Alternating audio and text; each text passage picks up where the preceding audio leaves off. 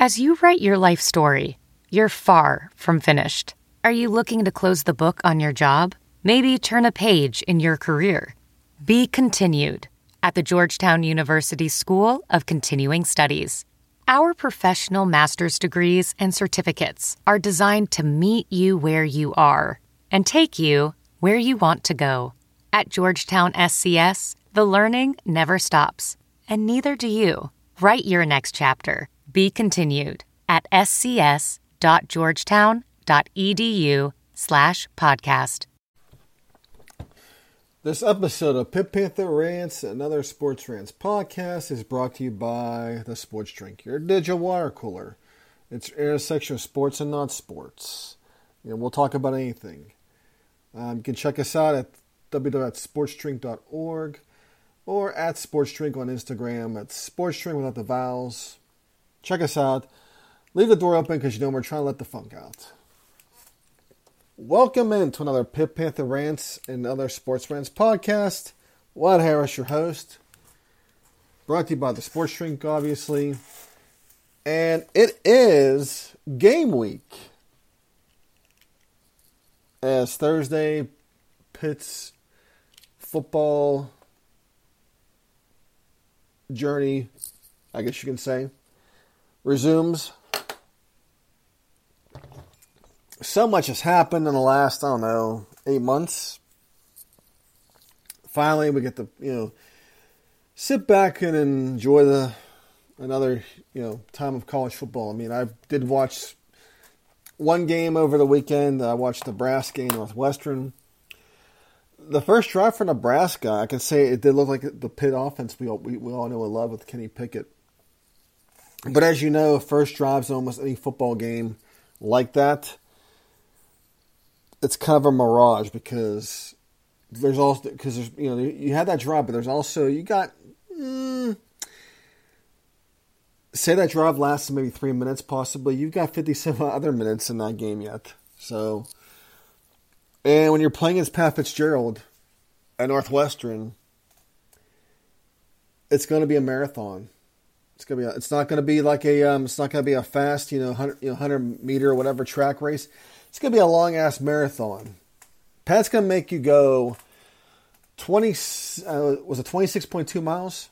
Yeah, he's going to make you go the full 26 miles. You're not going to go 13. You're not going to do a 5K or a 10K. It's going to be the full 26.2. That's how Pat Fitzgerald is. I mean, he's a very patient guy. People were bashing him because he was... Early in the game, he kicked the field goal to make a 7-3, and I guess late in the game, he kicked the field goal, which they missed, but that's just how he is. I think what he does is he looks at the whole big picture of how the game's going, and he's just like, you know what? Let's just kick here because I think, we'll get the ball back eventually, the way things are going. And you can tell by Nebraska's body language, especially from the quarterback, that he was like, he was overwhelmed. He didn't know what to do. Nothing, no matter what they did, wasn't working. And, Pat Narduzzi, does get a lot of crap for bashing his coworkers. And I said that before. It could be, what he's doing could come back to bite him. But in this instance on Saturday, he was right. Don't fuck with the dudes. He tends to know what he's talking about, but I mean, Northwestern started to get to the quarterback, and of course, their confidence Nebraska's confidence was shattered, and they came out. They eventually won the game. I mean, it's what it is. It's like like I said, the marathon. Nebraska started to get gassed towards the end. Northwestern still jogging along. Doing at the same pace to what they started the first game, beginning of the game with. Still jogging, hardly out of breath. Nebraska huffing and puffing, and that was it. I mean, I did see Vanderbilt in Hawaii, and people are really pumped up about Vanderbilt right now. But you gotta realize it's Hawaii. I mean, this isn't the Cole Brennan Hawaii, that they played. It's just Hawaii hasn't really. I mean, have they been? They haven't really been good in recent years. Well, they haven't. You know. Well, let's share the recent records. Let's see. They had, you know. Yeah, they haven't been really that great. Although they had a little resurgence with Nick Rulovich. They finished 10-5. Todd Graham took them over next year. Went 5-4, 6-7. Not too bad, but still they're Hawaii. They're not. The Colt Brennan Hawaii finished. What was it? 11-3, 12. Yeah, that was under June Jones. Okay, this isn't the June Jones Hawaii. Okay, it isn't. So let's get over that. I mean. Definitely isn't. They're just Hawaii. But, you know, I'm surprised a lot of athletes don't go to Hawaii to play football or basketball. I mean, it's obviously a beautiful place, beaches, whatever. I'm very surprised that, that they don't really get enough. Well, they play in the Mountain West now, and so it's not a very, attractive type of gig, but, I think personally, if your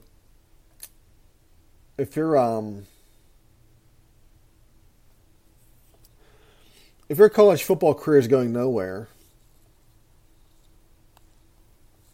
and say you're playing for a P5 team and you want to go have a change of, scenery, I say go to Hawaii. Transfer to Hawaii. Sure, you're not going to probably play in any big bowl games or whatnot, but at least you're going to be, have nice weather, lots of good scenery, all that stuff. Although I could be wrong about all that. Who knows?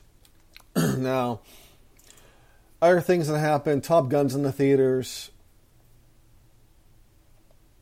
And, well, no, it's still in the theaters, I think, but it's available on streaming now, which I purchased it because I know that it's going to save me whatever money I'm spending at the Studio Movie Star Cinema Grill, where basically I'm paying my I think my ticket will be like the ticket's like at the Star Cinema is probably like $12 maybe or $10, but I'm getting those leather reclining seats and they're not connected together; they're all on their own separate things. And plus, I'm getting really good food. I mean, burgers, all street tacos, all kind of stuff you can order from there. I mean, it's like being in an actual decent restaurant and a movie theater at the same time. I mean, I used to love going to Lowe's early when it opened because I love going to the bar and having a few beers and going. And of course, you get the drink beer and in the first class. But Star Cinema, you get to drink alcohol no matter where you sit. There's no first class seating at all. It's just all the seats are leather. Everything's good, and it's more of a grown up type audience. You're not dealing with a lot of little kids running around up and down the thing. Usually, if I take my kids to theaters, I'm going to go somewhere where there's other little kids. But at this point, they're a little bit more grown up now to be quiet, and they don't need to, walk around the theater. They can sit still. But needless to say, I enjoyed the whole theater experience of going to see Top Gun. I saw 3 times, and purchasing the movie for $20, which is kind of steep for a digital movie. Well, it's no. I mean, if you paid $20 for a DVD back in the late '90s or early 2000s, even VHS, still, it's no big difference. Now, there were some movies where I had to go to Suncoast, actually, in Century Mall to get to buy them because they were never available at Circuit City or Best Buy. And it was, like the Kevin Smith movies. I remember Mallrats. The only place I could find that was Suncoast. Circuit City didn't have it. Best Buy wasn't even open yet. No, they weren't. But I think Circuit City just opened around Pleasant Hills. But, Best Buy really didn't open until 97, I remember. Whatever, Sun TV still as well. Now, Sun TV was not a good place to buy stuff as well. CDs, DVDs, Of course, they collided as well. Wait a second. Best Buy came in 97, and Sun TV closed. It was 98 they closed. At least the one in Pleasant Hills did. I mean, I always enjoyed Sun TV and appliances because, especially for computer stuff, if you wanted good deals, you went there. But then, Circuit City and Best Buy came in and ruined that. It's like, also in Pleasant Hills, you had Busy Beaver, you had Builder Square, you had Heckinger's. You had like three home improvement places to go to. Then Home Depot came in and killed all three of them. And I remember I was going to Heckinger's for something one time, and some guy was like, "Yeah, you should come work here. They took really good care of us. They're a great place." And he was telling me all the stuff they do for him on Labor Day. They have this Labor Day picnic or whatever. Yeah, a year later they were out of business. Builder Square was still there. Busy Beaver. The crazy part is, out of all those in that Century 3 area, Home Depot killed every single one of those except for Busy Beaver. Busy Beaver stayed open a long time. I remember way after Heckinger's and Builder Square. But now Home Depot is the top dog, and pretty much when you talk about going anywhere, it's going to be either Home Depot. It's going to be your Home Depot or Lowe's. So, all right, well, I've been rambling here about a whole bunch of stuff. I'm supposed to actually talk about the Pitt football season, and I'm not. But first of all, let's get the Pitt West Virginia game out of the way. I think in this game, we'll see a balanced attack like what we'll see with Frank Cignetti. And the thing is what's great about this is Pitt has the offensive line with their stars back. They have plenty of depth at running back and plenty of staple receivers and tight ends as well. I mean, they got a whole bunch of products on the shelf that they can pull off and use whichever. That's a really good thing. The big issue is quarterback, I think, still. I watched Kedon Slovis last year at USC, and especially the Notre Dame game. And if we're getting that Kedon Slovis, we're pretty much going to be screwed. So I'm happy that he's accurate, because I did watch the Pitt spring game. I saw if there's one thing about Nick Perry that really hurt him was his accuracy. The guy's very mobile, but if you're not accurate enough to hit these receivers, and you're not going to play much. But my hope for Kedon is that he's able to get the ball out quickly, get through his progressions. What we saw with Kenny Pickett last year, I'm hoping we can see with Kedon Slovis. That's what I'm hoping. And Kenny's obviously getting settled in with the Steelers as well. I mean, he's finding his niche. I mean, he's not going to play right away. I mean, you do have a small minority of Mason Rudolph people, and it just is what it is. I mean, he's going to go somewhere else and play, and hopefully he picks up. I mean, hopefully he goes somewhere where he can compete for a starting job to show what he's worth. But he had his opportunity last year, and I mean, I'm sorry, tying a shitty Detroit team is no excuse for that. I don't care what it is, how bad the line is. But last year, basically, I washed up Ben Roethlisberger was the Steelers' best chance at winning games last year, and that was pretty bad. Mason just is what he is. The same with Dwayne Haskins, God rest his soul. I mean, he was a first-round pick, and it didn't work out. But as far as this game, as Pitt, West Virginia goes, I expect West Virginia to probably challenge Pitt's passing game. They're probably going to get seven. They're probably going to put some. They're going to pressure Kedon early. and try to shut down Pitt's running game. But I think he'll, Cignetti will throw some wrinkles in. He'll get the backs involved. Pitt should win this game, no excuse. But if you look at the Pitt's margin of victory since 2000 against West Virginia, it's not really good. It's less than double digits. So if Pitt wins this game, I wouldn't be surprised if it's a close one. It could be. It could possibly be a low scoring one at that. So if Pitt does win a low scoring game, don't be surprised. If they knock the block off of West Virginia, I'll be even more surprised. But that's just what I expect. Now I'm looking at the Pitt preview that Amanda Godsey put out. I looked at hers last year as well. I used hers. Pretty good stuff. She talks about the quarterbacks. And she talked about how Slovis has developed a connection with the receiving corps before training camp even began. That's really cool because she mentions that Joe Burrow did the same exact thing with guys like Justin Jefferson and Ja'Marr Chase when they went for the national championship. And, of course, she said he and receivers had a goal of getting 10,000 throws over the summer. And that's what she says here, that Joe Burrow and their corps did this as well. That was their goal. So, that's good. If he's getting on the same page as receivers, that makes me a lot more happier. Yeah, losing, they lost 5 receivers, but they added, Kenon Mumfield, Bob Beans from Louisiana Tech. They got Asen Copeland. They got Shane Nubwako.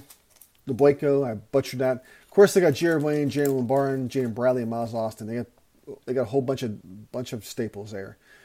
And, of course, they got T. Quan Underwood as a receivers coach this year. He's going to be doing more than just coaching receivers. He's got more responsibility. Of course, they got their tight ends again, are Bartholomew and Kai Wright. And, of course, they got running backs. They got Israel Abikanada, Vincent Davis, Ronnie Hammond. They got those two guys. They got those 3 guys. And, of course, they got Daniel Carter, who's more of a fullback. And they got Sebo Thomister. They got... Their situation offensively is a lot better than what it was a few years back. At one time they were solid at running back with Olesen and Walls,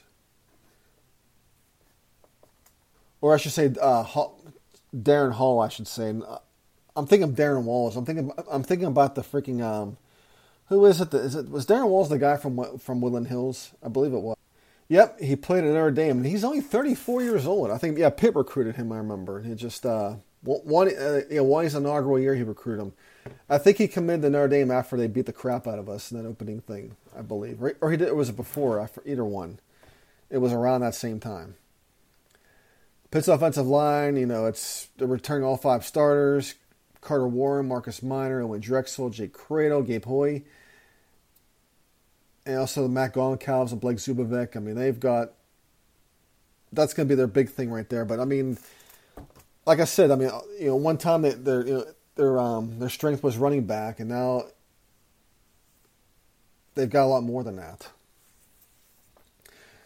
On defense, they're returning 7 linemen with starting experience. We're talking Baldonado, Deslin Alexander, John Morgan... And then, of course, you got Nate Temple, who's, Charlie's pretty high on. Collegia Cancy. I'm butchering names like hell today. Of course, you got linebacker Savosia Dennis. Although that's the big thing is the linebackers. That's a huge thing. That's a big question mark. They have Brandon George. And, of course, Bengali Kamara, they've been talking about a lot. They like Shane Simon as well. And supposedly Tyler Wiltz they like as well. Pat Narduzzi's pretty high on a lot of these guys. And if Pat's high on these guys, yeah. And, of course, Pitt's returning 3 starters in the secondary, Marquise Williams, Eric Hallett, and Brandon Hill. I just talked about him. Or was that a different Brandon Hill? Oh, yeah, I talked about Brandon George. I'm sorry. That was at linebacker. So, Brandon Hill comes back. And of course, they got, A.J. Woods and M.J. Devonshower. you know, Pitt's going to be looking pretty well in that. And, of course, special teams. Got Sam Scarton.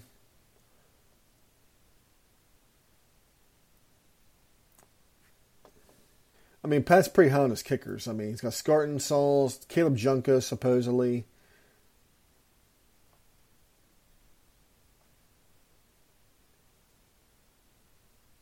Of course, they got punters. Right now it's between Cam Guess or freshman Sam Vanderhaar at punter. Things are kind of weird here. I mean, looking at this for what Amanda has broke down for us here. There's a lot to take in here. I mean, this I would say this preview makes you feel really good about yourself. I mean, as a Pitt fan, definitely it does. It's, I don't know. It's weird, and it's just too crazy. But I mean, last year we had a team that was 11-3. We had a first round draft pick that was our quarterback, and we had a Blennikoff at receiver, you know, and somehow we still managed to lose to Western Michigan, and Miami is Miami. We always lose to them. And I think, you know, Desmond Howard has us as a he has us as one of the teams to go to the college football playoff.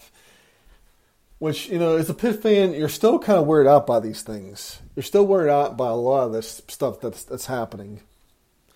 But I would argue that Pitt's golden opportunity to probably play in the college football playoff was last year, when they had guys like Pickett and Addison. And there's just so many question marks. Yeah, it's just all too weird. But as if I'm going to break down the wins here for Pitt. Let's see. The first week they got West Virginia. That's a win. I have Tennessee's a loss, mainly because of how Tennessee caught on last year. And we kind of got lucky last year against Tennessee because we went against really bad quarterback play. And Josh Heupel's offense scores a lot of points, but I think Pitt can probably... I mean, I almost penciled this as a win because I feel if Pitt can control the tempo of this game. And one thing about Tennessee is their offensive line isn't good. If Pitt can get pressure on the quarterback, basically Pitt can force this team to make a lot of mistakes. But unfortunately, I have them as a loss. Western Michigan next week is a win. Rhode Island's a win. Georgia Tech's a win. I have Virginia Tech as a win as well, but they're going up against Brent Pry, who knows Pitt. He played, you know, he coached at Penn State.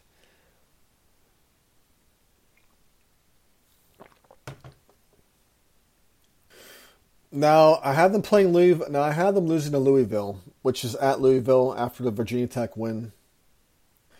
Excuse my language here. I'm speaking too fast. They're going up against Malik Cunningham, who basically is almost like a Lamar Jackson type player. The guy can flat out make plays. And I think that's going to be one of those games where Pitt usually has at least one what the fuck loss per season. That's probably going to be it. The one there, I believe. They'll beat North Carolina the next week because we watched North Carolina did start out the season last week, and people are, I don't know, they're playing Florida A&M, and people are talking about how dominant they were, and I think Florida A&M was missing like 20 players because of the APR crap. Syracuse will win. I almost had UVA as a loss because of Brennan Armstrong, but they have a new coach. They're off. Their defense is pretty bad. And we saw that. I mean, they obviously can score points. They just give up a lot. And with a new coach, I'm not sure how that's going to factor in. So I got Pitt winning that game. And then I have them beating Duke. And I have them playing against Miami, and I have them losing to Miami. I think Pitt doesn't win the Coastal this year. I think it's Miami. The ACC, I believe, is going to be Miami versus Clemson because I think that's what Effer... Pitt, Wake Forest, I think the ACC probably wants a Miami-Clemson championship game, but it's going to be really up to Miami to do that, because Miami has to win games. You know, I think, you know, if you look at the conference initially, I mean, how the divisions were laid out, it was basically set up for Clemson, FSU to dominate the one side. That's been true. You know, FSU has been the two national title games. Clemson's been the several as well. So the Atlantic has been set up for Clemson, FSU to dominate. But eventually, you have some few wrinkles that come through, like Wake Forest. But on the other side of it, I think they had it set up to where you're going to get probably either Miami, Virginia Tech. Yeah, they had this set up to where it would be either Miami or Virginia Tech, possibly North Carolina, to represent the Coastal. But I don't think they factored in the fact that the last maybe 3 years, if you're excluding the pandemic year. Let's see, you have Pitt, UVA, and then Pitt as your Coastal champs. In fact, let's take a look at this, for instance. Let's look at the champions since expansion began. See, Pitt joined, was it 2013 or 2012? What was it, 2012, I think? Let's see, 2012, the Coastal was represented by Georgia Tech. Then the next year, 2013, was Duke. 2014, it was represented by Georgia Tech.